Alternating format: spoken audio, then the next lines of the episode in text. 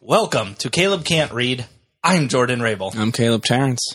Caleb, would you? I had it before.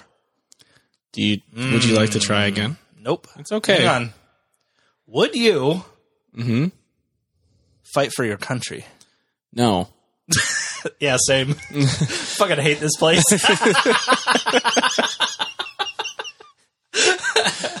okay, well, second question. Would you fuck for your country? Why that is a weird one, dude. Mm, but for the safety, the secrets of America, would you fuck for them? I wouldn't do shit for this country. You wouldn't fuck for your country?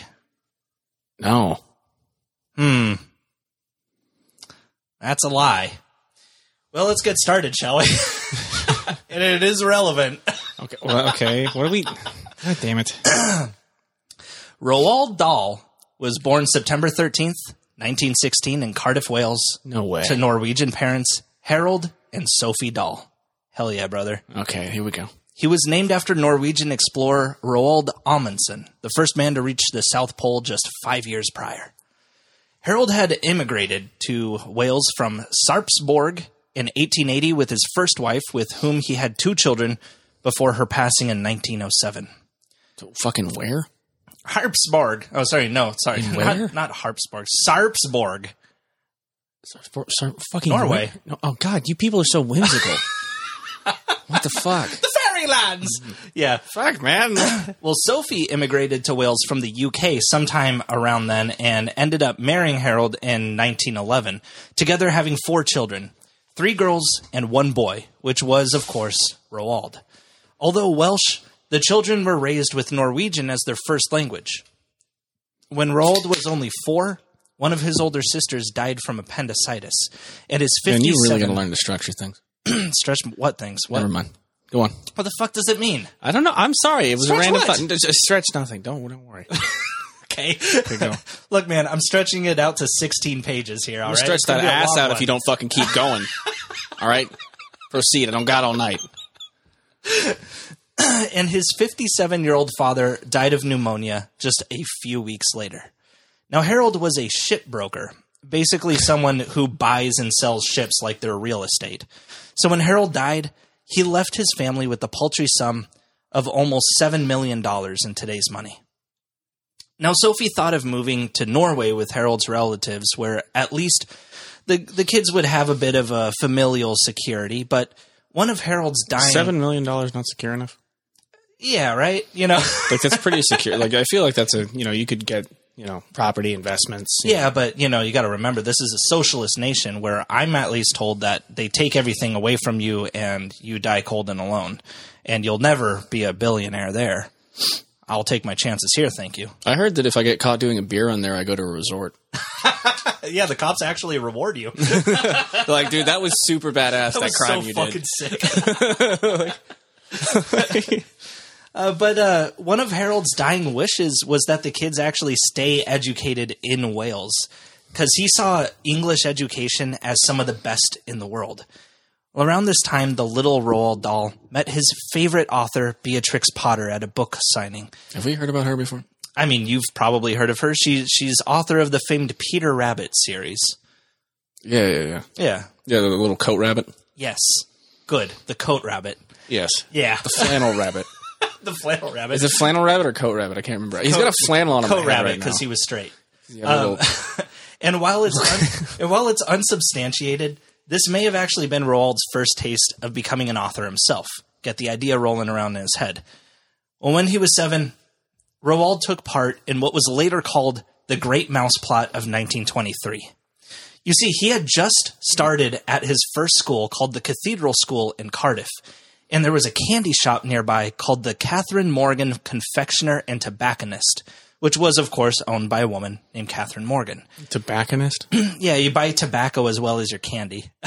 Because being fucking wild. Because being a kid back then was just fucking sick. Why do they like to mix that shit with candy so much? It's fucking crazy. Uh, you know what? Good question. They still because- do it. Yeah, because nowadays you fucking smell somebody smoking. It doesn't smell like tobacco. It smells like cotton candy. It's wonderful. Yeah, vaping's weird, man. it is fucking weird. Now, this lady had uh, run the store since at least 1900, 23 years. This place was described by Dahl as, quote, the very center of our lives. To us, it was what a bar is to a drunk or a church to a bishop. However, the only problem with the owner, Catherine Morgan, was that she was a big old bitch, at least according to Roald. She ran the only place in town the kids wanted to be, yet she was apparently hell to be around. So one day, Roald finds a dead mouse. Would she inherit the fucking candy store or something? No, Or she, she you- opened it up herself. Look, I opened this candy store because I'm a fat piece of shit, not for to- children. Just to torment kids by like denying them candy, maybe. No, not without currency, idiot. So he finds this dead mouse and he carries it in the sleeve of his school jacket. When he and his friends go into the candy store, his friends distract Catherine Morgan while Roald pretends to reach into a jar of what over there they call gobstoppers, jawbreakers, and he plants the dead mouse in the jar. They pay, they leave, and they think they finally teach the old curmudgeon a lesson. And since he was the one to do it, Roald is treated like a hero. But the next day, the kids walk by the candy shop and see the sign say closed. And looking in the window, see the jar smashed all over the floor and gobstoppers everywhere. And they're like, holy shit, I think he may have fucking killed her. Holy shit, dude. So when they go to school after morning mass, the headmaster has everyone line up in the courtyard instead of heading to class. And Roald's thinking like, "Oh my god, dude, the cops are gonna fucking know it was me. I can't believe I'm a fucking murderer." But instead, the cops, uh, instead of the cops showing up, it's Catherine Morgan, and she instantly picks out Roald and his friends, and they all get caned by the headmaster. Just you, you, you. Your dog's got a squeaky toy. My dog does have a squeaky toy. Close that fucking door.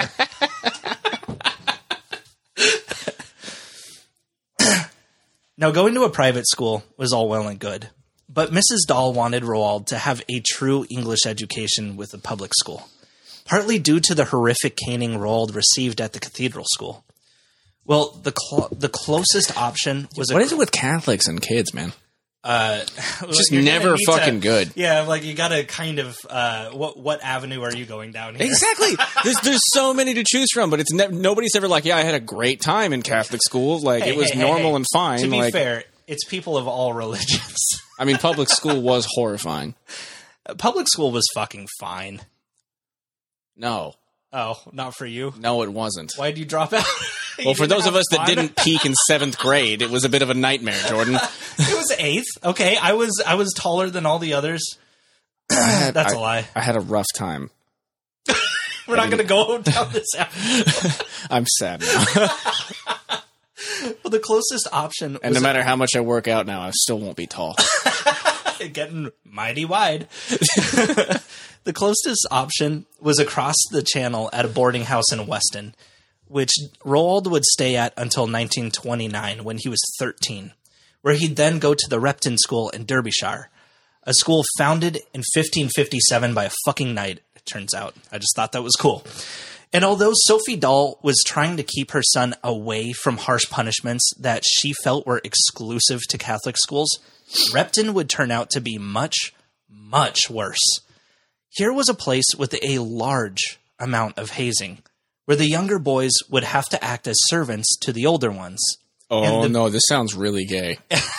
Well, oh, just wait. And I don't mean that as in like that's lame. I mean that as in that sounds literally gay. Oh, hang on. The beatings from the older boys were frequent. In Dahl's later biography of his younger years called Boy, Tales of Childhood, there's a chapter called Fagging, where he explains, Oh no. quote, I spent two long years as a fag at Repton. God damn it, hang on. Oh shit, dude. That's not good. We can't laugh at that. That's a no-no word now, dude.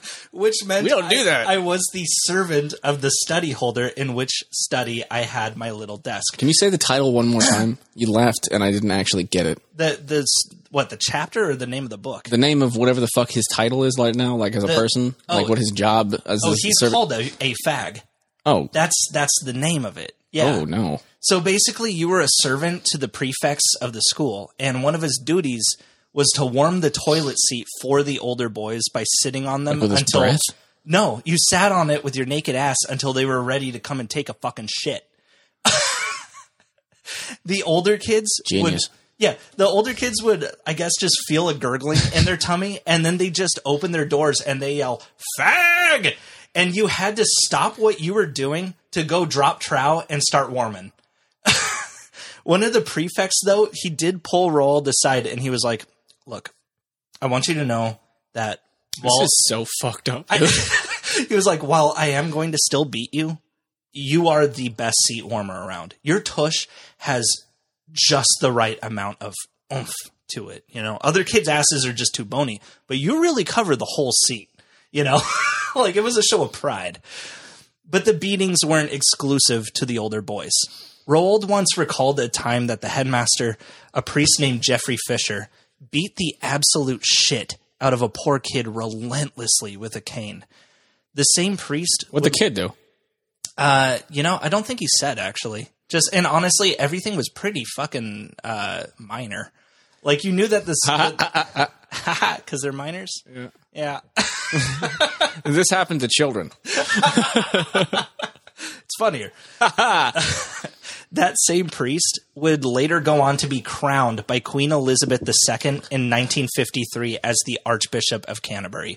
Basically, uh, a religiously political position, the official priest, so to speak.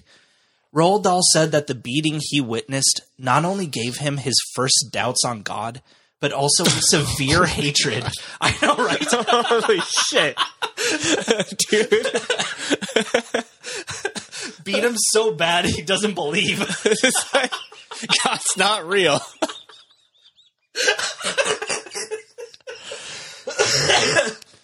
But also a severe hatred. I got halfway through, lost my faith, and then I had to go warm a toilet seat. I'm like, yeah, God doesn't exist. This is this sounds about right. But also a severe hatred of corporal punishment of any kind, which would later become a frequent theme in his books. Yeah. Ah, You Is, know, any, is anyone a fan of that? Oh, you know, some people of his generation. I need to fucking work are. that out in the bedroom, man. You fucking It wasn't safe. You keep that kinky shit in the bedroom. Just stay the fuck away from me. Quit bringing your kinks out on children. That's weird. Stop it, man. Don't. but the one plus they had at Repton was that the students were used as a focus group for the Cadbury Chocolate Company. Any new ideas that the company would come up with would be sent to the students to try and see if their new concoction could be marketed. And they'd have the kids basically write a small report to talk about how much they did or didn't like one of the candy bars. It got to the point that the young Roald Dahl believed himself a connoisseur of chocolate, once remembering to have written, quote, too subtle for the common palate. Ew. He fantasized about creating a chocolate bar of his very own, one that would impress Mr. Cadbury himself, an idea that Roald would use in his later work. By the time he was in his later years at Repton, Roald had become quite popular, played a myriad of sports cricket, soccer, even made captain of his squash team. Is Yeah. what team? Squash. Is that more hazing shit? Uh, no, that's uh, that's when you basically it's racquetball with a wall, kind of. I would never want to be captain of the squash team. Damn, are Anyway. you sure? Because that actually sounds like large women get to sit on you. I want to be captain. Of the I'm squash captain of the team. squash team. Fucking snap on the goggles and the snorkel. Snorkel. He had a good athletic build. Uh, he was Not today, boys. Taking off the training wheels. he had a good athletic build. Uh, He was actually qua- quite a tall lad. Uh, he'd top out at six foot six in his adult years. His dad and grandfather were both uh, almost seven foot tall Wait, themselves. you keep growing as an adult? Um, Or do you cap out at like 17, 15, 17? I mean, more than that, but yeah. You, so there's a chance. Yes. 30 is around the corner, but if you're telling me I can get a little taller, then I didn't on, know that. on April Fools, I'm going to like sneak in and like just kind of add a couple inches to your heels on all your shoes. You're gonna be like, oh my god, oh boy! what happened? I'm a real man! In the summer, the Dahl family would usually spend their time with extended family in Norway. And the way he'd talk about it, they seemed like a fun family to be around. They played pranks on each other, like putting goat shit in the brother in law's tobacco, or the time his sister got to drive the family car, and they all encouraged her to top it out at 60 miles per hour. Well, she did. Fucking redlining at 60. Yeah, she did, and she crashed the car, and the windshield sliced Roald's nose off. but they, Oh. they they got it stitched back, and he was fine. You know, Sick, dude. Chicks dig scars. It's cool. Move along. yeah. yeah. yeah. Except when you look like a fucking like uh like a scarecrow. I don't know. you know. No, they stitched it back. Yeah, yeah. He's got a cool scar now. That's in the shape of like what a triangle. Like, yeah, yeah. I don't know. It's goofy, Yeah. but it was the folklore. I know, man. The guy fucking rates candy bars. He's a goofy fellow. Yeah, okay? that's Like, true. Uh, pretty whimsical so far. Except for all of the um, borderline sexual abuse and physical abuse. Yes. But it was the folklore. To children. it was the folklore his Norwegian grandmother would tell him of, like giants and witches, that would become apparent in his later work. Fucking trolls and shit. Hell yeah. I know how y'all do. Yeah, fuck yeah. Now they're kind of lame when you realize that they're all like put in children's stories anymore. Like they're not scary anymore. You know, What? Billy Goat Scruff. I mean, come on, nobody's The scared fuck of is trolls. Billy Goat Scruff? Ah, see what I mean? Now, Roald's first job was as a door-to-door salesman selling kerosene. For What what? is kerosene again? and- Isn't that shit really bad? Yeah, it's Like- like, more active than gasoline. like it'll like it'll melt you. It's super gas. yeah, pretty much. Now you'll get up to 70 miles an hour before you crash and rip your fucking nose off. This time it took off near too. For whatever reason, this job really clicked with him, as immediately after graduation, he joined the Shell Petroleum Company in July of 1934. Well, while I would have been thrilled with the places they sent him, I'm guessing it was seen as new guy shit when they sent him to places like Tanzania or Kenya. And it was just him and like two other guys when he was on assignment but his living conditions there were just fine. He he stayed in the shell house, which I imagine wasn't too bad since it also came with his It's own, a gas station. It well, it came with his own personal cook and servants. I mean, I, Oh, wow. yeah. Fuck you, new guy. you know, like, oh uh, yeah. No, Tanzania was at the time um, was at the time a British territory, and in August of 1939, World War II would be just a month away. And the British government was instilling a plan which would round up all the German citizens of Tanzania. But they Uh-oh. would need the help from whatever British citizens were in the area. Nothing good is going to happen now. As such, Roald Dahl joined the King's African Rifles Regiment, where he would instantly be made lieutenant to command a platoon of indigenous troops. Because, you know, he'd be the only white guy. Yeah. Yeah. Finding a new life for himself, Roald Dahl joined the Royal Air Force. That's a really bad idea. what? To just be You know how easy it'd be to pick out the officer and shoot him? fair enough. Which one is he? The British one. well, he Fucking joined, Norwegian, whatever. Get him. he joined the Royal Air Force just a couple months later in November of 1939. Now, the recruitment offices uh, where he signed up were in Dar es Salaam in Tanzania, but the flight school was in Nairobi, which is in Kenya, a whole other country away. But after a, Efficient. after a 600 mile road trip, he was there. And with just six months of learning how to fly a plane, on August 24th, 1940, Roald Dahl was assigned to the number 80 squadron in the RAF. They were wild about pilots back in the day, dude. Like they Oh, would just put yeah. any motherfucker in there. They just put him in that can and fucking send him Yeah. to go fight other men flying the cans. That's like, hot. That's hot as shit. sick. It's so cool. let's go. like this is how I would like to die. This is so rad. Well, unfortunately, Roald no- noticed yeah, a few problems as soon as he got there.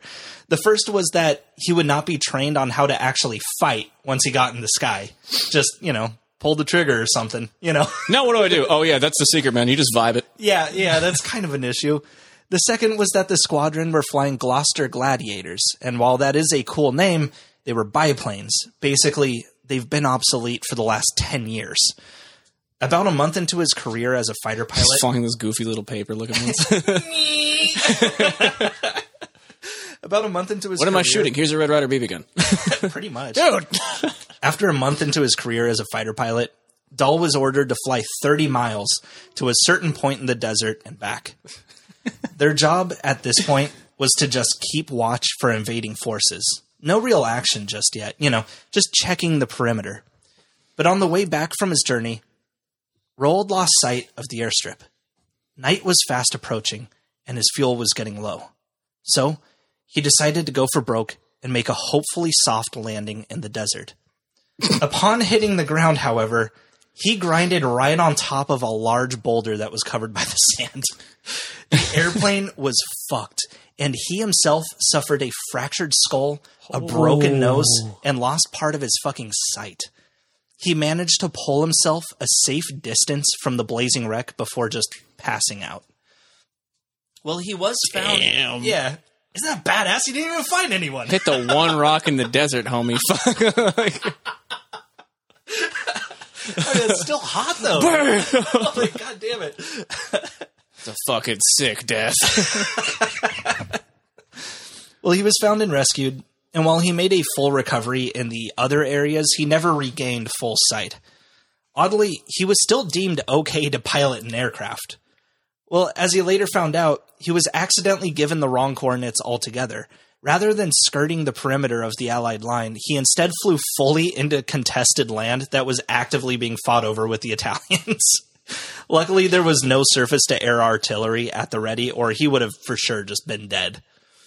Now, the crash had happened on September 19th, 1940, and he was discharged from the hospital in February of 1941.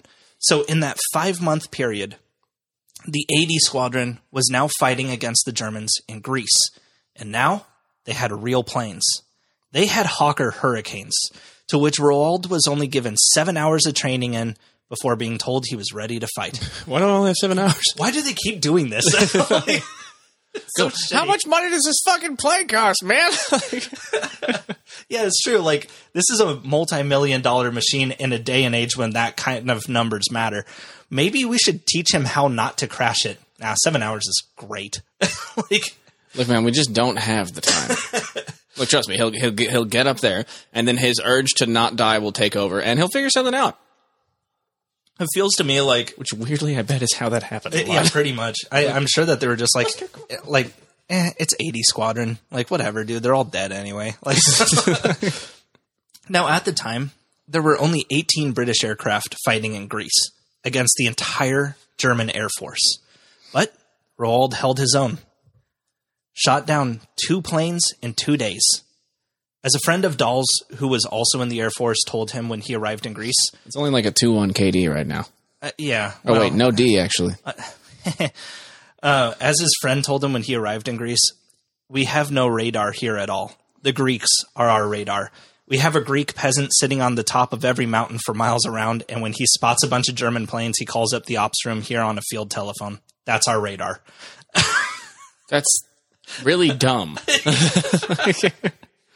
That's not um, that bad. That's war, brother. On April 20th, 1941, Dahl rode alongside British fighter ace Pat Pattle in what he regarded as the Battle of Athens.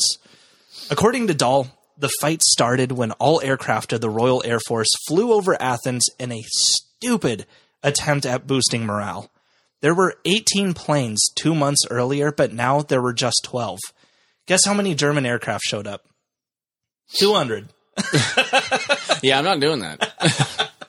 Luckily, only five of the British aircraft were shot down, which is still almost half of the entire force, with the death of four of those pilots, including fighter ace Pat Pattle. And Roald Dahl just managed to get away. They shot down eight German planes in all. The Allies retreated from Greece later that month. Within another month, more pilots were killed, and out of the original 18, there was now only a crew of five. The things Roald Dahl saw gave him headaches, which eventually grew so severe that he would just black out. Finally, there was a reason that he couldn't fly. However, he was not discharged. Was it because they would send them against 200 people at a time, and they realized that that was a really bad idea? I don't know, man. I was just watching John Wick the other night, and I'm like, yeah, they could do this. Like, you know, one this. dude against 200, that's fine. Come on, man. you're badass. So, waiting to find a use for him, the Royal Air Force sent Dahl to London to await orders in a training camp. And for a while, Dahl thought this was it. Maybe he'd become an instructor of some kind and help pass the torch. But then he ran into Major Harold Balfour, whom, for no real reason, just got to talking with him. Well, the Major was impressed with Roald's conversation skills, and more importantly, he wasn't too bad looking either. Well, the major thought instead of keeping him behind a desk, why not make him a tag along as an air attache? Was that a joke or is that where this is going? That's where this is going. Okay.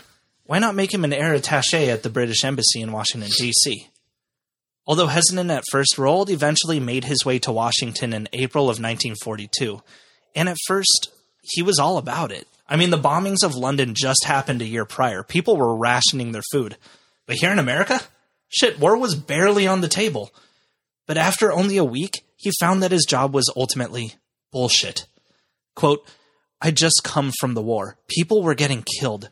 I had been flying around seeing horrible things. Now, almost instantly, I found myself in the middle of a pre war cocktail party in America. While in Washington, British novelist C.S. Forester was writing propaganda for the war effort, and the two had met.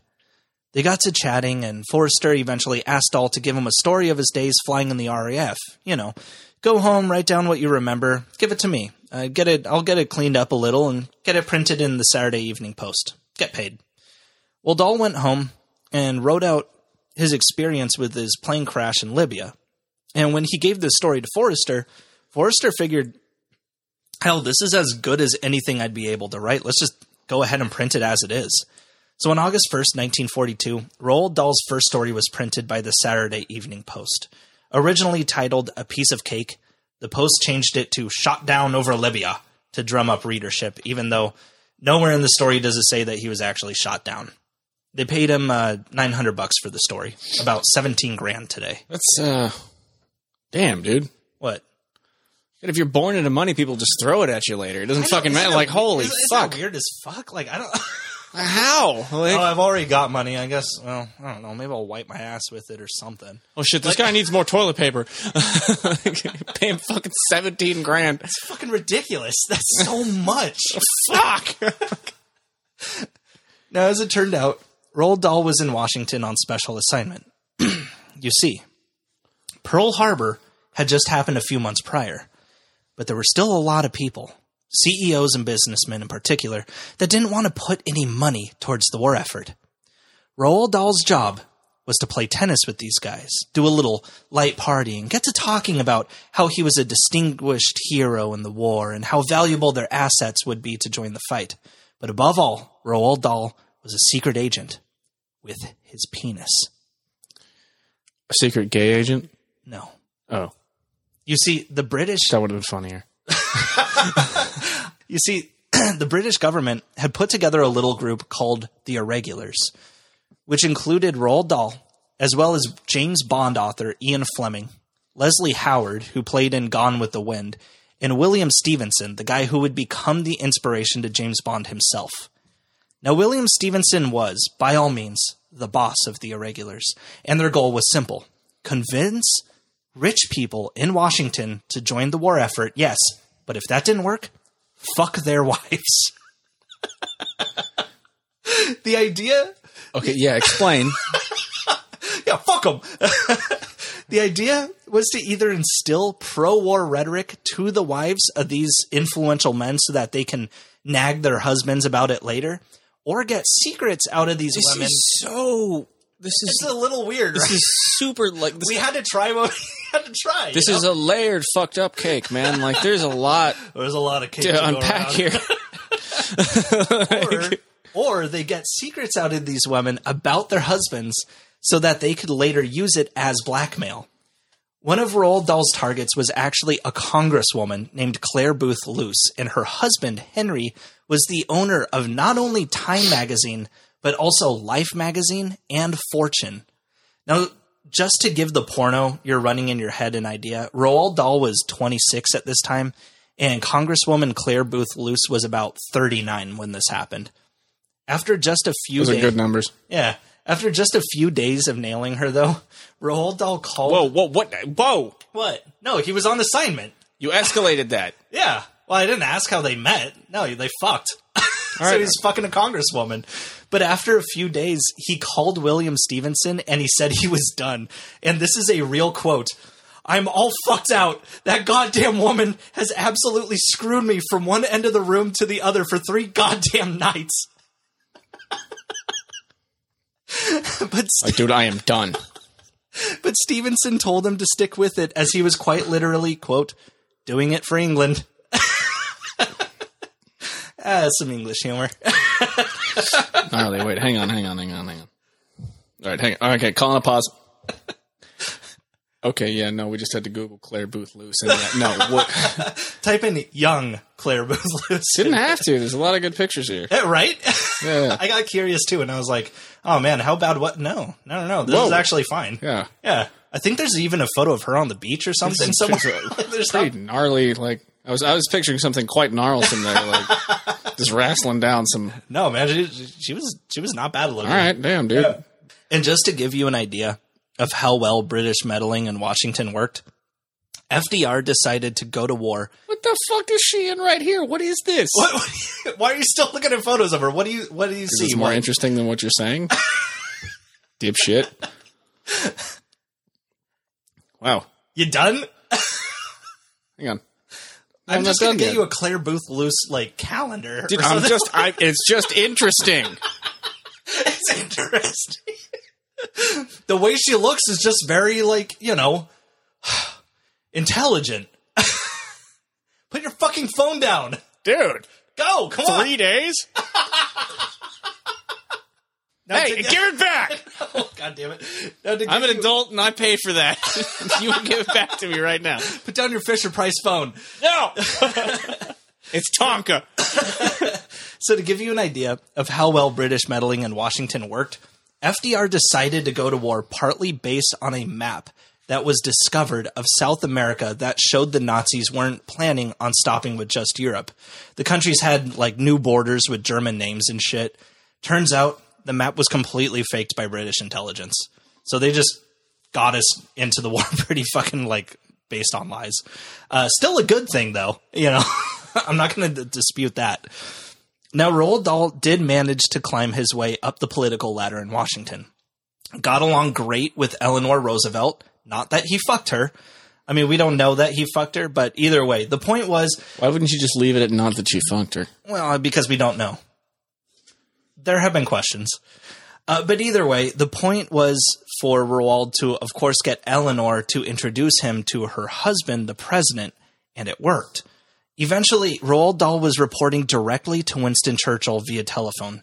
Basically, if Churchill couldn't weasel himself into a friendship with FDR himself, he'd at the very least know what was on his mind. And Roald's position as a friend to the Roosevelts made him practically untouchable among the irregulars. At one point, he was being enough of a smartass to higher ups that he actually got transferred back to England for misconduct. But William Stephenson and Roald were at this point really good friends, and they'd remain that way for years after the war. Stephenson didn't just get Roald back to Washington, but got him promoted too, like a cop. oh, I'm so sorry that you got in trouble. I'm really sorry that we have to reprimand you. How's a promotion? You know would be good for your Oh. mental health? Success. At its peak, British intelligence had around 3,000 agents meddling in Washington alone, and it was all being run out of a hotel room in Rockefeller Center in New York. Well, during his time in Washington, Roald Dahl wrote his very first book, a children's story called The Gremlins. The story is of the old superstition that stemmed from RAF pilots that if something goes wrong with your machines, it's probably gremlins getting in there and fucking about and not, you know, Bad mechanics. because you have uh, obsolete aircrafts and no one is training the new And not recruits. because you know how they only gave you seven days to fly. How long do you think they trained the mechanic? Like really? we could train him in seven hours, or we could tell him this children's tale in five minutes. You know. So Also, this is like old timey. Like, yeah.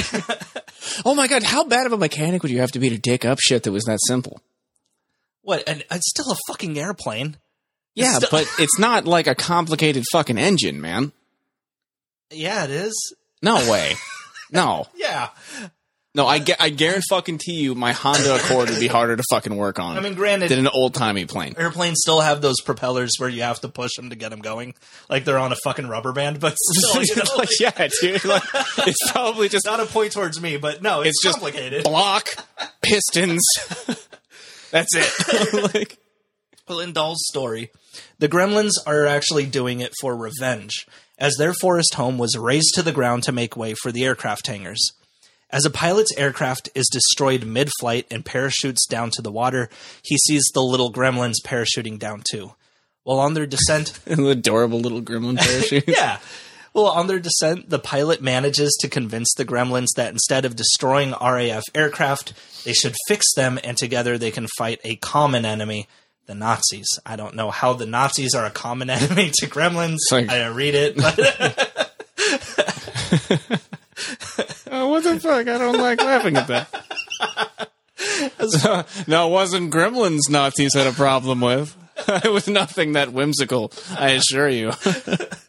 as far as I could figure out, the gremlins didn't have a publisher, but amongst these Washington elites, one man saw promise. That man was Walt fucking Disney. This story's fucking stupid, by the way. Like, I really, I'm really disappointed in this concept. Like, I think it's bad. He loved the story so much that he fully planned on making Gremlins it- was almost a Disney fucking movie. almost yeah. He he planned on making it his next film. Ultimately, however, the project wouldn't go through, partly because the story had to go through the RAF and Walt was having trouble getting the rights to use their likeness for an animated film. Also, Gremlins are just like they're a regular thing that Walt and Roald didn't make up, so it would be kind of hard to trademark, basically. Well, in 1943, the book was published by Random House, fully financed by Disney, with a run of 50,000 copies, 50 of those going to Roald himself, who happily handed them out to friends and other people he was porking. One copy even went to Eleanor Roosevelt, who read it to her grandchildren on a regular basis. And although the book sold well, it wasn't reprinted for quite some time due to the war making things a bit limited on what resources you could use and for what, which has made first edition copies of the Gremlins extremely rare, some of them being sold for up to $10,000. And although production on the film was halted, character designs were still made, including a female gremlin called Fifinella, which, uh, after the film went bust, was then adopted as a mascot for the Women Air Force service pilots. And although slightly altered, Fucking the Gremlins my phone back. the Gremlins did eventually make a recurring role in Bugs Bunny cartoons. What's the first thing you're, you're just looking at Clare Boothe Luce again, aren't I'm you? not looking at Clare Boothe Luce again, even though I want to. All right, New background. be professional right now. Well, this looks nothing like a gremlin. Uh, is that Fifinella? Let me see. Is that it? I don't know. Yeah, yeah. Oh yeah, I did yeah. The no, that's Fifinella it. thing. That's yeah, because I looked it up too. That's yeah, that's her. It's got wings and horns, but just Look, looks like man, it's a normal woman with wings and horns. That's a gremlin. Even the Smurfs had Smurfette, which is just a Smurf with hair. You know, like it, whatever. But yeah, Yeah, look, I mean, at, look up, look up, uh, look up uh, OG car- gremlins. cartoon Gremlins. If you look up OG Gremlins, you're gonna get like a rap group or something. This is a little. No, I just got regular gremlins. what? Yeah, yeah. yeah. Bugs Bunny. Okay, wait, wait. Bugs Bunny. Try Bugs Bunny. Bugs Bunny. Uh, Gremlins. Gremlins. Okay, yeah, these look dumb as shit. Have you never seen those before? No, dude. Really? Yeah, really. Oh. Wow. What? Oh man, do you get to something racist? No. you put Bugs Bunny in there and you scroll down, you're gonna get there's some. nope. Just transphobic. Um. what the fuck. um so anyway, anyway, Could go be on. wrong. Sorry. sorry. so by the way, Roald Dahl remained friends with the Roosevelts long after the war, though FDR did famously die in office. Had dinners with them in the White House and everything. Though this one time at dinner near the end of the war, Winston Churchill had called and confessed how he'd meddled in American politics while Dahl was sitting at the dinner table. Like, didn't know that he was there having dinner with them, just like, yeah, you know, everyone, Johnny, Jim, Roald Dahl, you know. when FDR came back from his phone call, he was like, So I just had an interesting conversation with Churchill. That had to have been fucking awkward. Following the end of World War II, Roald Dahl was honorably discharged with the rank of squadron leader, and his five confirmed kills in the air has technically qualified him as an ace fighter pilot.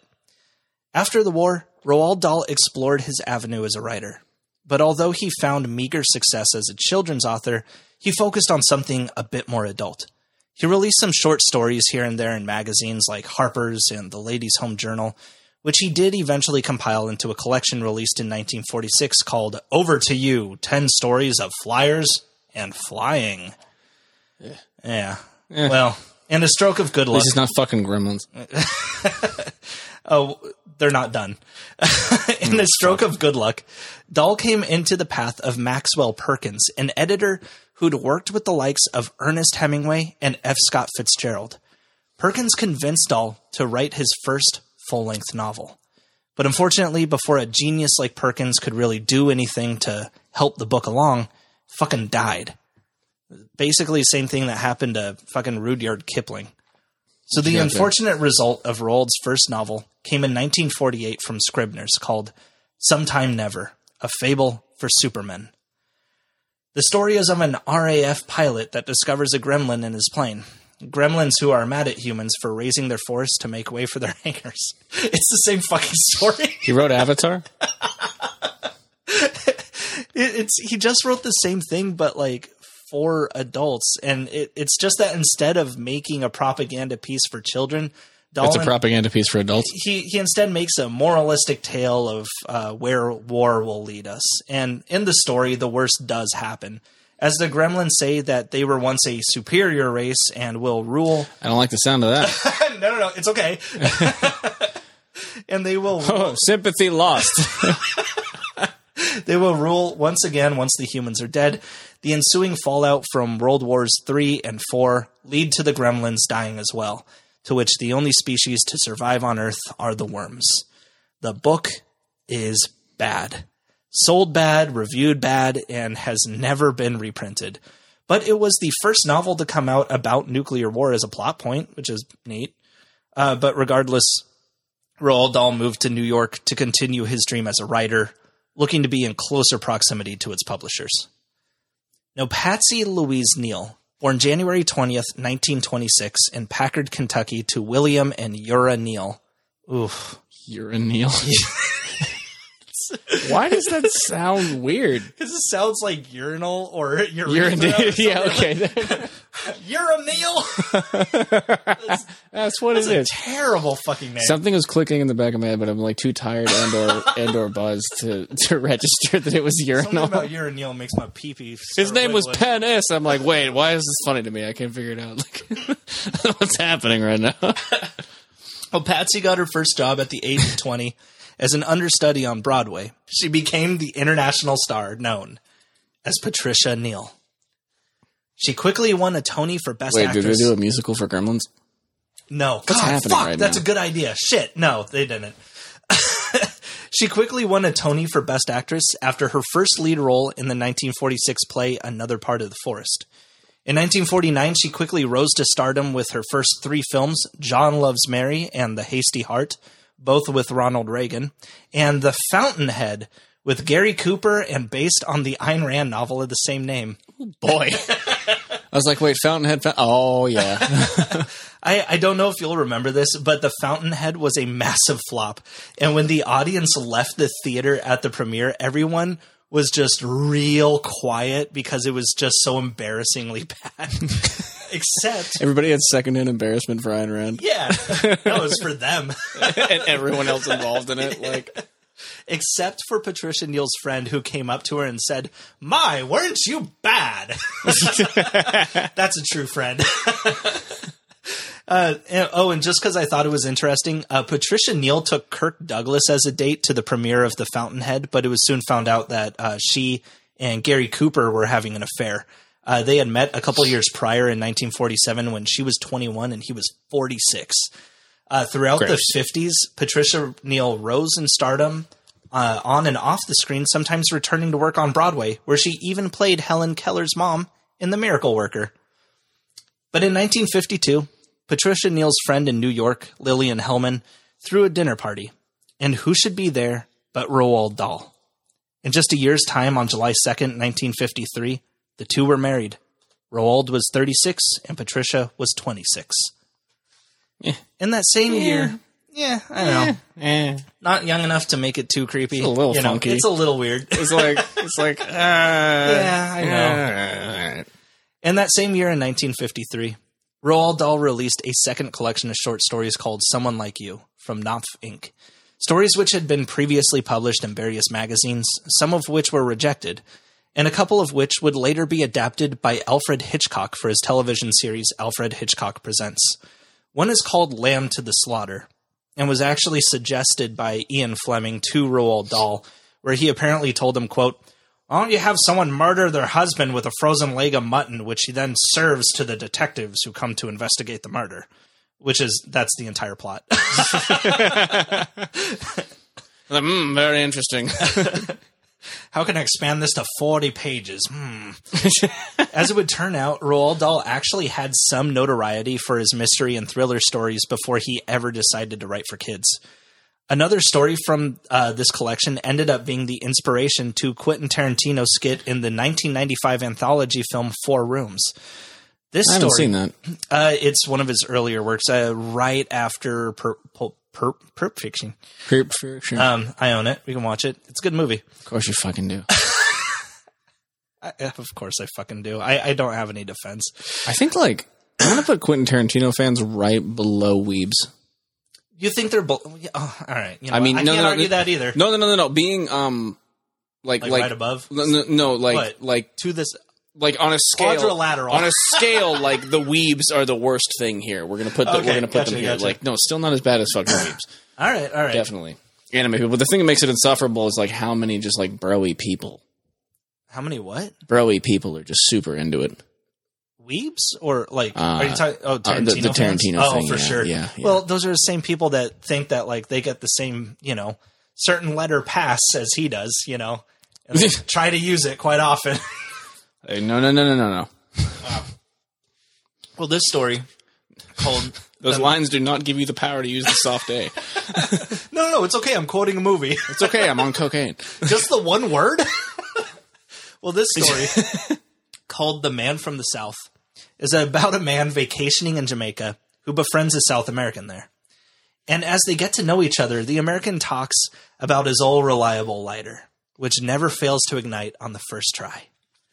So, a South American guy, Carlos, he says, How about a bet? If you can light your Zippo 10 times in a row, I'll give you my car. I'll suck your dick, sir.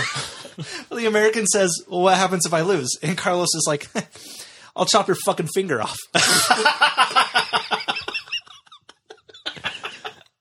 so, of course, Done. Yeah. so of course they decide to play the game. Uh, I swear to God, Which finger? Pointer. we're going to see people playing this at the 45 pub one of these days. anyway, the game goes smoothly when on the eighth ignition, Carlos's wife bursts through the door. She says that Carlos has done this so often that they've had to run away and are currently just trying to start a new life here in Jamaica. They've lost 11 cars, but have 47 fingers at home. As she hands over the keys to her car to the American as a forfeit, he sees that she's got missing fingers. Bro, don't fuck with Carlos. But I love him. uh, Paul Newman played the American when it was adapted to TV for um, for a Hitchcock Presents episode. and although I know no one has seen it, it was also the inspiration to an Asian horror anthology skit by Park Chan Wook, the guy who made Old Boy, Called and, House? and the rest of the Vengeance trilogy. And I saw that shit years ago from a blockbuster rental, and it was good. I was just excited when I got it when I saw it mentioned. I was like, I remember. In 1954, Patricia Neal heard from Roald's mother, Sophie, about a quaint little cottage being sold for around 4,500 pounds, a little over 130,000 today. Her and Sophie split the cost and ended up buying the house. Now, it came with quite a bit of land as well, enough for both an apple orchard and a pear orchard, but it had its fixes. It had been lived in by farmers who were fine without electricity and didn't mind a little dilapidation. So the repair costs ate things up, but it doesn't seem like they really minded too much, as they also managed to add a guest wing and two more stories to the house. Which I, I've heard of, like, you know, oh, a guest room. How about a, a guest house in the backyard? Oh, sure, why not? Let's build them a little shed. Fucking guest wing? Are you fucking kidding me? Guest wing connected to your house. Yeah, uh, I'm sure that there's like nice little French doors that you can slam and just party off on your own side of the fucking house or something. It's it's ridiculous. Separate unit. Also, two stories to the original foundation. That doesn't sound fucking safe. Sometime around then, Roald Dahl had visited the home of recently deceased Welsh poet Dylan Thomas. This was the guy that, if you recall from our Sylvia Plath episode, when she was an intern uh, for the magazine Mademoiselle in New York, they didn't let her sit in on this interview with him, and she was pissed because he was her favorite writer. So she started hanging around Dylan Thomas's hotel and the bar he frequented, but she never got to meet him. and then he died like two weeks later. Uh, he was the one who had the last words. I've had 18 straight whiskeys. I think that's a record. So, so anyway, It's not, and you're going to die. so anyway, Roald Dahl had visited Dylan Thomas. I want you to know something though. The person who beat that record threw up immediately afterwards. You see the video on YouTube. I put it on all the time. One, two. so Roald Dahl had visited Dylan Thomas's home, and he saw the writing hut he had in his garden, and he thought, "I want one." So he got one made in his garden as well. Anyway, although Roald Dahl had already found some meager success with his collection, something like you, he figured he'd try adapting some of his stories for the stage by melding multiple ones together. In 1955, Dahl produced a play called The Honeys about two women that decide to I kill don't their like this. It's two women that decide to kill their husbands. Oh. And ultimately, it turned out that the theater life just wasn't for Dahl. Uh, he thought the director was an ass. The play didn't run very long. And in the end, he found that writing short stories was just more for him. Yeah, that sounds way less stressful than fucking like dealing with an entire fucking play. Yeah, no Like, kidding. A short story sounds like the least stressful fucking job in the world. Yeah, at least with like a movie and shit, like you can go into like fucking reshoots, rewrites, all this other kind of shit. Like you have to get everything fucking first take when you're doing a play. That sounds stressful as fuck. Also, theater. Totally gay. A little gay. A little gay. Bit. Bit fucking gay. You gonna want me to cut that? No, we can keep it. All right. Fine. It's okay. But it wouldn't stop Little him. fucking gay. Uh, calm down. Just saying. but it wouldn't stop him from trying to later adapt his greatest works into stage plays, which also would never pan out. But one of the main characters in The Honeys was uh, performed by the lady who was Miss Daisy in Driving Miss Daisy, which is neat. Uh, well, that same year, in 1955, Roald Dahl and Patricia Neal had their first child together, a daughter, named Olivia Twenty Dahl, on April 20th, 1955. They named their kid 20 She was named Olivia after the Shakespeare play Twelfth Night. and 20 after And the 20. day she was born on. Not only because it was the day that she was born, but because when she was born, Roald Dahl had 20 bucks in his pocket. That's real. yeah. What a guy.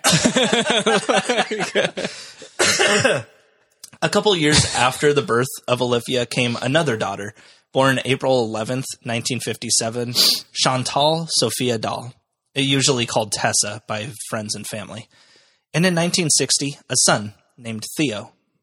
but just four months after Theo's birth, on December 5th, 1960, Theo's baby carriage was hit by a taxicab. There really isn't much info on this. I fucking checked.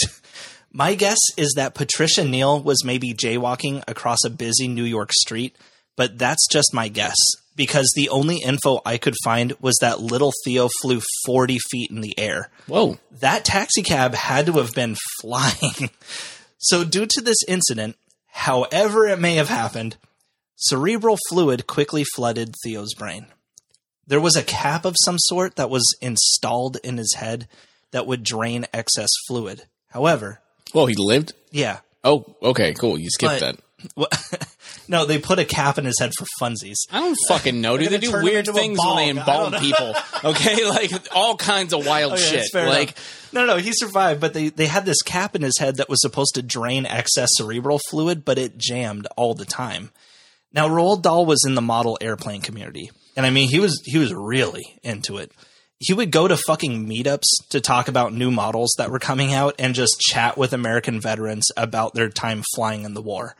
And Roald knew a guy in the community named Stanley Wade, who was a hydraulic engineer. So Dahl and Wade start toying with this new idea, something that could help unclog this cap in Theo's head automatically rather than having to do it by hand. Well, they start getting information from hospitals, eventually getting the attention of a neurosurgeon named Kenneth Till. So, with the help of not only a hydraulic engineer and not only a world class neurosurgeon, but with the backing of London's Great Ormond Street Hospital, Roald Dahl helped invent something later called the Wade Dahl Till valve. And it did exactly what they set out to do kept the valve from clogging. Now, in the months that it The took, head valve, yeah, the head brain valves. yeah, so it would just, it would So he's sense, got like a faucet in his head. yeah, basically, and it would know when to turn the faucet on. He invented that. All right. Yeah. But in the months that it took for the invention to be fully realized, Theo was already making a full recovery and was no longer in need of it. But with the valve Oh, completed, dang it! I was going to put a faucet in your head.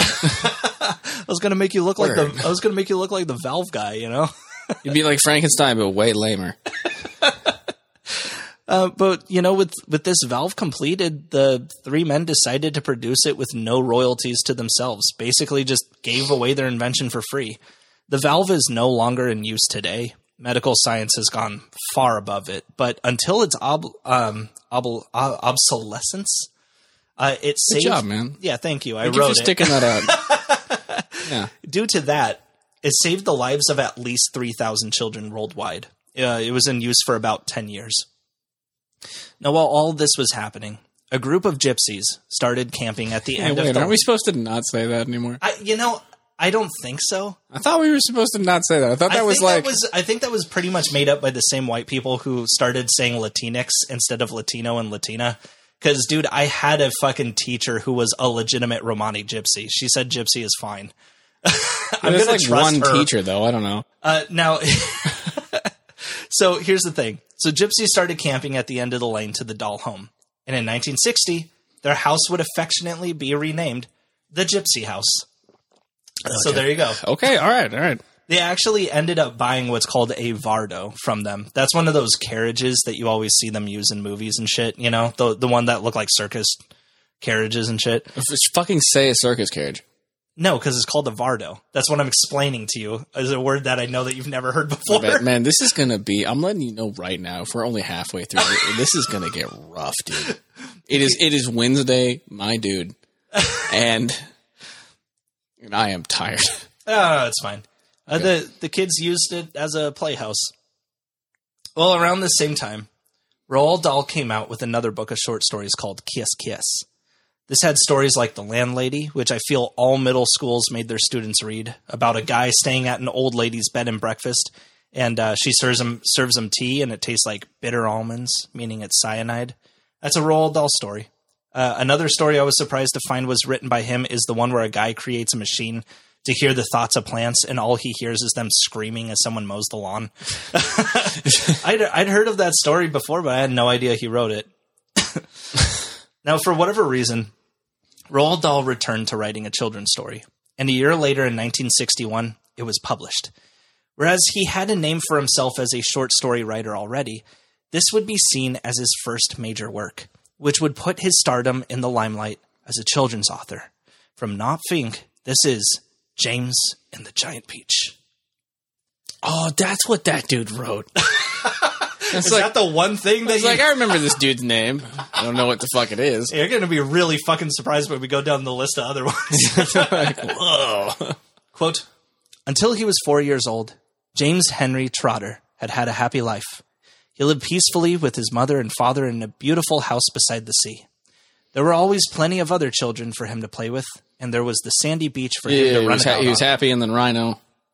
yeah. and the ocean to paddle in. It's a quote. Shut the fuck up. Yeah. No, I'm just saying we don't have to do this. Uh, I- I'm doing it. Everybody knows fucking James and the oh Giant Peach, God. Jordan. It was the perfect life for a small boy. We're gonna. Then, one day, James' mother and father went to London to do some shopping, and there a terrible thing happened. Both of them suddenly got eat- eaten up, in full daylight, mind you, on a crowded street by an enormous, angry rhinoceros, which had escaped from Don't the London fucking Zoo. make it take longer, you piece of shit. the book actually goes much the same way as the 1996 movie does. Um, James goes to live with his two shitty aunts, Aunt Sponge and Aunt Spiker, who abuse James and force him to do child labor for the next three years. Then one day, he meets an old man with a bag of green crystals.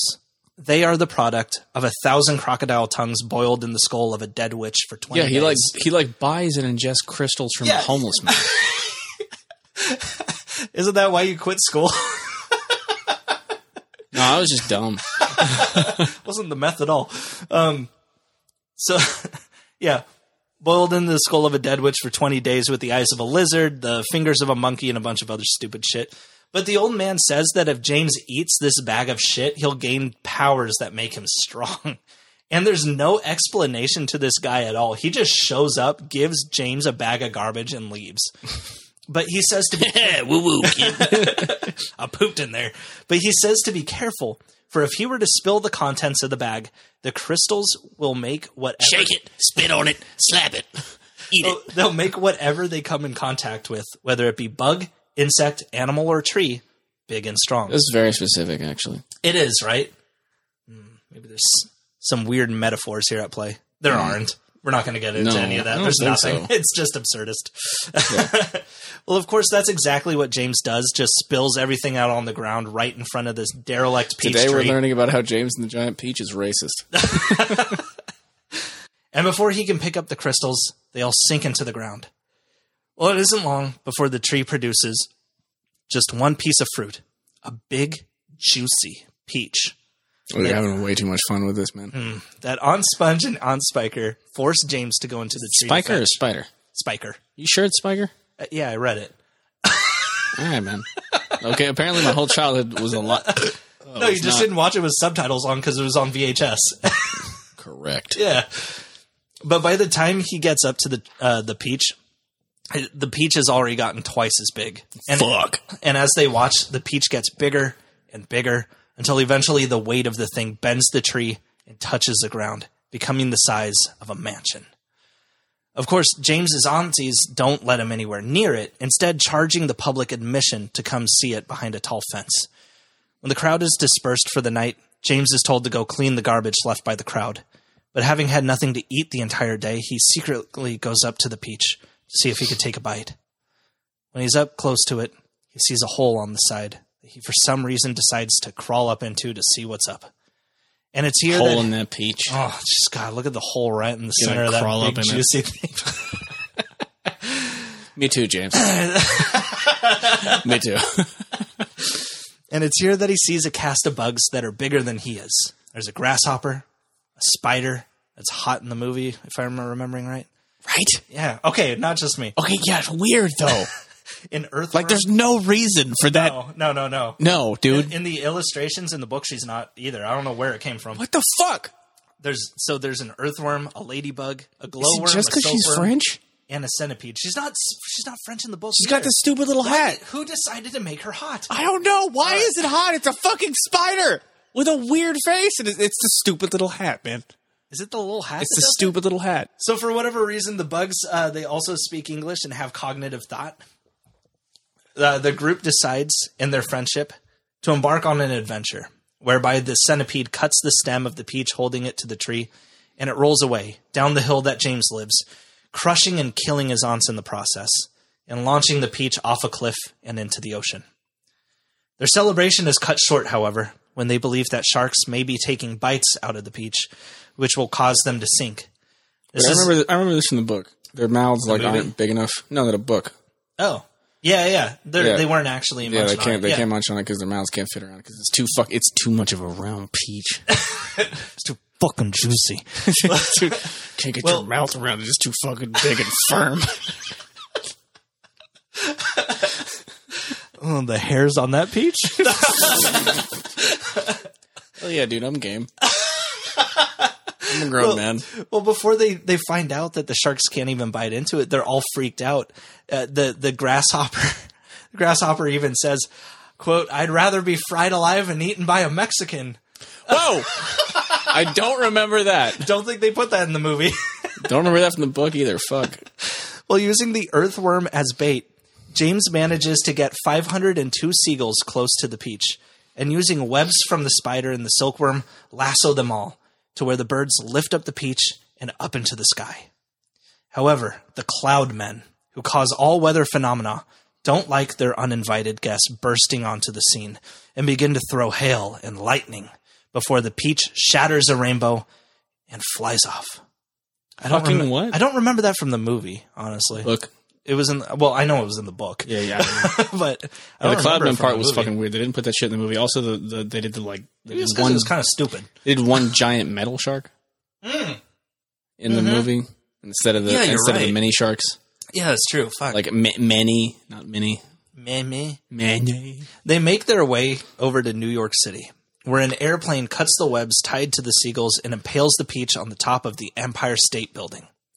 Everyone on the ground believes it's a bomb, and the police arrive, mistaking James and the bugs as aliens as they emerge. Surprisingly for the NYPD, no one is shot, and James tells his tale, where the peach is paraded through the city before being devoured by hungry children Or were any of the insects black? the spider. James manages to get his insect friends a job, and he goes on to write this very book. Quote, and James Henry Trotter, who once, if you'll remember, had been the saddest and loneliest little boy that you could find, now had all the friends and playmates in the world. And because so many of them were always begging him to tell and tell again the story of his adventures on the peach, he thought it would be nice if one day he sat down and wrote a book. So he did, and that is what you have just finished reading. James and the Giant Peach would, of course, be a huge success, and is also the beginning of a style of storytelling that Roald Dahl would emulate for the rest of his life torturing children. Usually with at least one good adult to counteract the idea that all grown ups are evil, but I believe this thinking stems from Dahl's own time at Repton. And usually in his books, the child wins and the adults like get their comeuppance one way or another. He also had a wonderful knack for coming up with words that meant absolutely nothing, but a child would be able to figure out. For instance, to an adult, food that's scrumdiddlyumptious doesn't mean anything, but kids know that it means delicious because it's something that they would use to describe it. Because it sounds kind of like delicious. Yeah. Uh, Dahl said he never Oh no, do I have the mind of a child? You, yeah. This is not good. This is not good. I'm a man. no, Caleb, it's nonsense words. No, no, no, I get it. Oh. No, Caleb, no. No, no, Jordan, Jordan, hang on. Dahl said he never used big words because he knew he'd lose his target audience. He also read his drafts to his kids during bedtime. If they begged him for more when it was time to turn out the lights, he knew he had something. But if they just said goodnight, then he was like, fuck, I gotta revise this. Apparently, he had this list of eight rules when writing his books. One, just add chocolate. Two, adults can be scary. Three, bad things happen. Four, revenge is sweet. Five, keep a wicked sense of humor. Six, pick perfect pictures. Seven, films are fun, but books are better. And eight, food is fun! With an exclamation point. Yeah, Yeah! I don't like him. Also, in almost all his early work, Roald would interject these random rhymes that just come out of nowhere.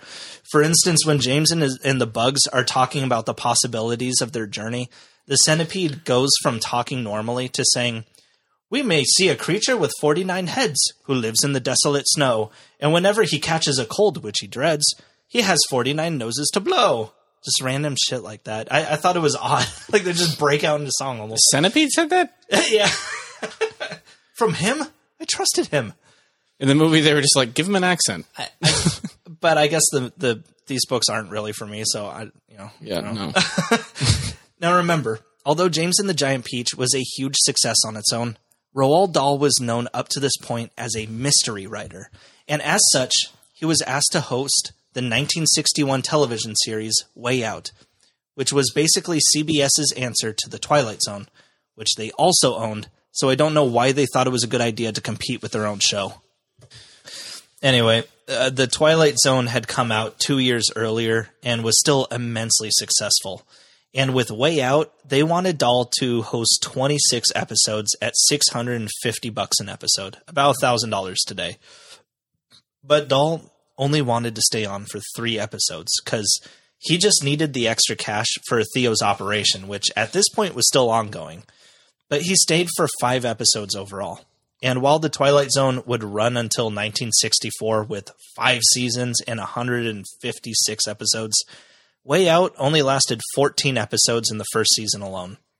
Apparently, and this could be someone just saving their own ass for a sucky show, the episodes were too dark for daytime television. After one television studio got enough complaints, they just cut to static during the half hour Way Out was being presented, and more studios would start to do the same. I, I would like that if it were true. I don't know if it is, though.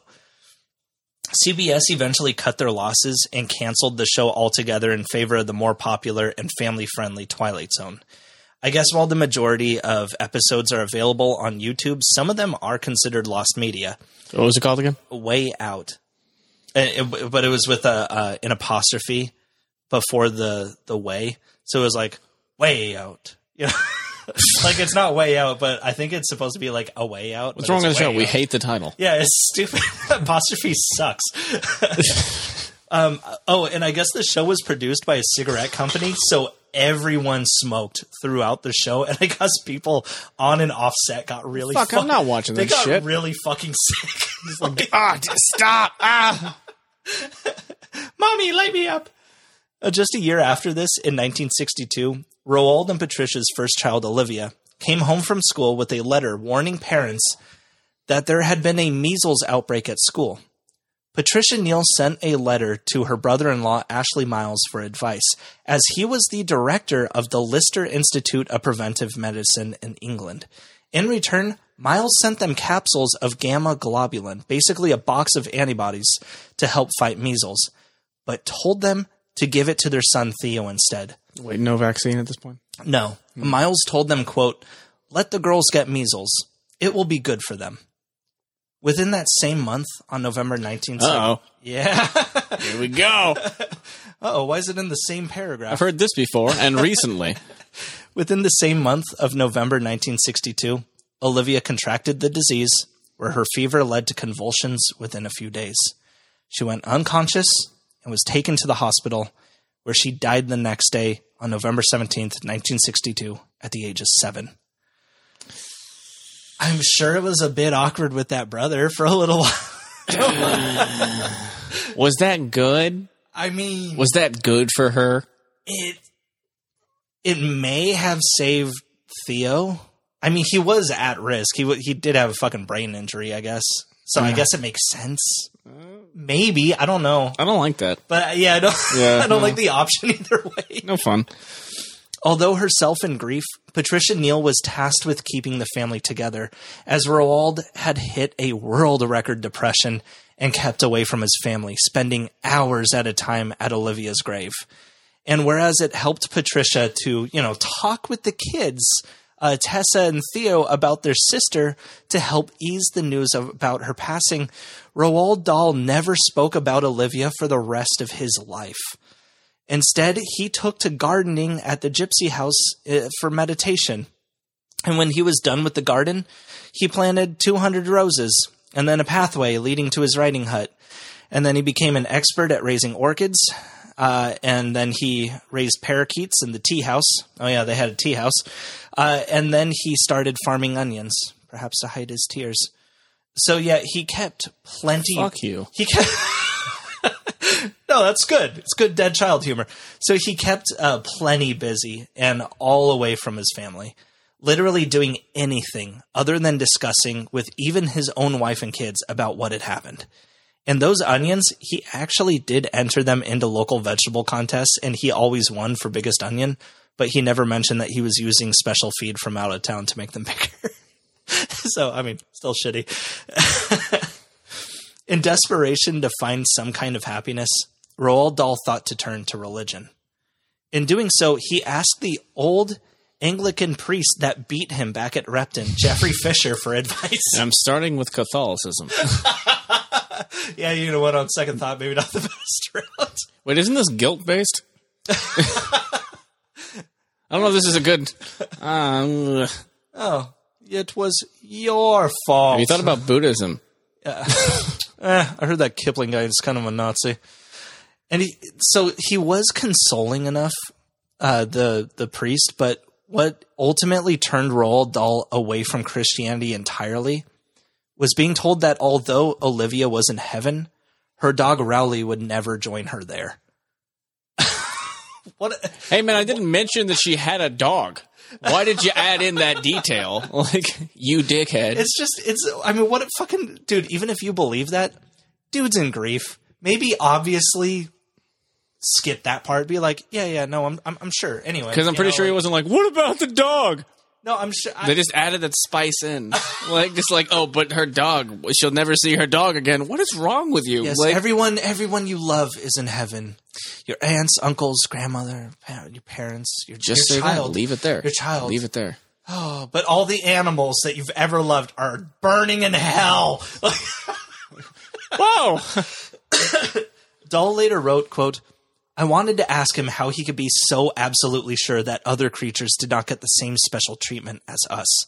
I sat there wondering if this great and famous churchman really knew what he was talking about and whether he knew anything at all about God or heaven. And if he didn't, then who in the world did? But that didn't stop Roald from being respectful towards religion. He at least knew that some in the village's community of Great Missenden were um, were doing what they could for him and his family, and as such, he donated a wooden statue of Saint Catherine to the church because their original was stolen.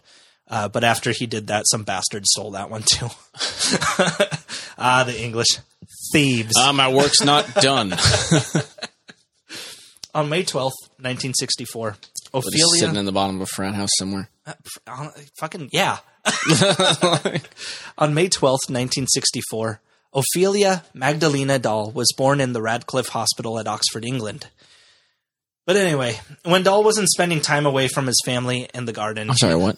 uh, he had a kid, but he didn't really speak about them, and uh, I don't know, it didn't seem like they had a lot Fucking to say, say about that then. What did you? Well, you know, You have so much detail and so much dumb horse shit, and then you're just like, beep, beep, beep. Yeah, well, no, had a kid, whatever. You know, yeah, skimming over it. Yeah, exactly. Like there isn't something to talk about. Like even if he didn't talk about it, that is in itself something to talk about. You dumbass. Yeah, no. So anyway, when he wasn't spending time away from his family in the garden, he was spending it away from his family in his writing hut. In 1964, Roald Dahl wrote his second children's novel, and the one that arguably gained him gained him the most fame. Taking inspiration from his time as a candy tester in Repton and hearing the rumors of secrecy that the Cadbury company went through to keep their formula a secret, Roald Dahl came up with his next book, from George Allen and Unwin comes Charlie and the Chocolate Factory. Oh yeah. How is this always a surprise to you? I'm sorry. I'm here to do a job. Charlie Bucket is a boy living with his parents and two sets of grandparents in what can only be described as squalor. The town they live in is home to Willy Wonka. I've seen that movie. It's not that much worse than my current living situation, actually. Uh, yeah, that is true. Uh, that's sad and very true, especially with the amount of people that share a bed. Especially The the, town- bed full of old people too. The town they live in is home to Willy Wonka's chocolate factory, and Grandpa Joe tells Charlie of the fanatical madman that runs the place. Once, there was an Indian prince that asked Mr. Wonka to build him a chocolate palace, and he did. But he also warned the prince to eat it before it melts, but he didn't, and it melted. In the 2013 musical adaptation, he fucking drowns. now, apparently, there were rival companies that began stealing secret recipes for how Wonka made his candy. So, knowing he could trust no one, decided to close the factory and fired all of his employees. But the factory has since then reopened, though not to the public, and no one knows how Wonka Wonka's factory is producing chocolate if they see no one coming in and no one going out. No one ever comes in. No one ever comes out. Well, one day, Willy Wonka himself puts a notice in the newspaper that under the wrappers of his candy, there will be five random golden tickets for admittance to his factory. The first four are found quite quickly. One by Augustus Gloop, a fat child that's lucky he didn't eat the ticket himself. Mike Teavee, a boy whose only wish is to be in front of the television. Violet Beauregarde, who currently holds the world record for chewing the same piece of gum for three months. And Veruca Salt, whose father forced the workers of his peanut factory to do nothing but open Wonka bars until a golden ticket was found. Also, a great, girl uh, riot girl band. Now Charlie comes from a very poor family, one that barely has any money for food. As such, his one present per birthday is always just one bar of chocolate. So of course, Charlie unwraps his birthday chocolate and finds nothing. But then Grandpa Joe gives him his life savings, a dollar, to try again. Me too, Grandpa Joe. Me too. and this time he finds nothing. But then Charlie Bucket finds money on the ground, and again, buying a chocolate bar, finds the last golden. The day of the tour arrives. The fuck did you say it like that? That was I had to so swallow weird. in between. Okay. God damn, dude. The day of the tour arrives, and all the kids have brought their parents, except for Charlie, who's brought his Grandpa Joe. The children are brought into the factory and into a large room with sugar grass and chocolate tulips and everything else that's edible, including the chocolate waterfall.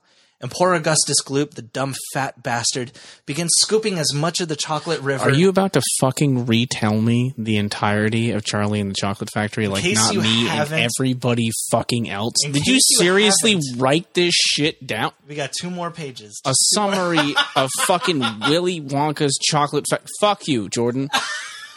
Skim it, bitch. No, we we know what happens. No, they start no, picking the kids off. there- There's Oompa Loompas. There's fucking there weird are- candy plants no, and no, shit. no, no. Okay, you don't know of the Oompa Loompas. Just let me get to that part, all right? Yeah, we fucking. No, no, no. No, no, no, no, no. No, you do not. I Oh, know oh are they going to be weirder? Yes. Uh, Okay, we'll bit- skip to that. We don't need to. Yeah, I'm fucking getting. All it, you bitch. have to do, Jordan, is be like, oh yeah, everybody's familiar with this. The kids start getting picked off. Boom. Don't describe what he fucking does unless it's different. This is when the children are introduced to the mysterious workers of the factory, who are told to fetch Augustus out. They are, of course, the Oompa Loompas, but instead of them being weird, alien looking midgets, they are actually African pygmies in the book.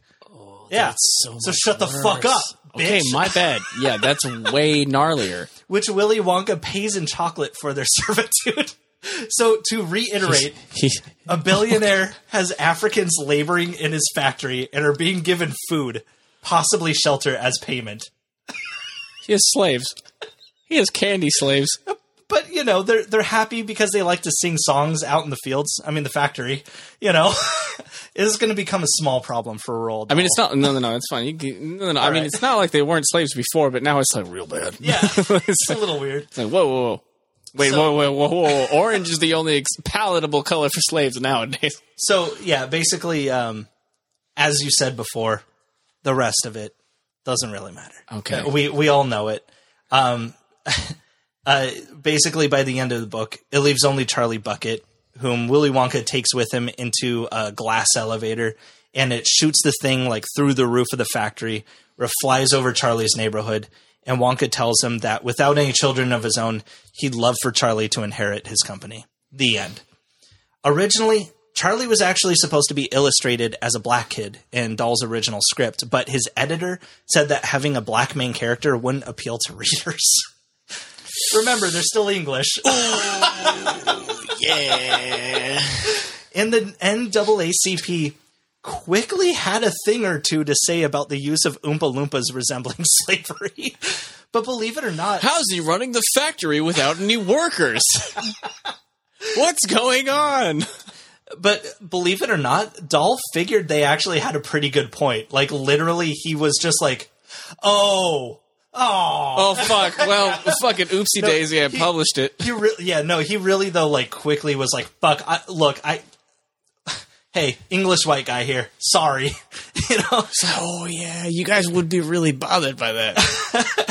In later editions, he had the illustrations depicting the Oompa Loompas as these short, hippie-looking things, and removed all references to Africa. Uh, also, I have I have nowhere else to put this, but for the 50th anniversary cover that Penguin Modern Classics put out of Charlie and the Chocolate Factory, they used a photo of this creepy, dolled-up little girl from this 2008 French photo shoot that was meant to be creepy, but it had nothing to do with the story itself. So yeah, they they got a lot of shit for it. It it is fucking weird looking. It's the kind of thing you'd see on Fox News about pedophiles hiding in plain sight or something. That's basically what it looks like. Anyway, the book was of course an immediate hit and landed Roald Dahl further into his stardom. Today, it's one of the most common children's books around. My sources today mm. Boy, Tales of Childhood. Boy. Boy. Roald Dahl. Damn, that was good. Puffin Books, 2013. You've been practicing that since like 2013. Fucking yeah. get a life. James and the Giant Peach by Roald Dahl, Puffin Books 2013. Charlie and the Chocolate Factory by Roald Dahl, Puffin Books 1988. And Wikipedia. Now, have you given any consideration whatsoever mm. No, about porking? no. no, I haven't. So pork for your country. no, dude. Not even for Clare Boothe Luce. Something about that one fucking drove him to insanity in three days' time, though. I gotta say, like that's that's something. Coward.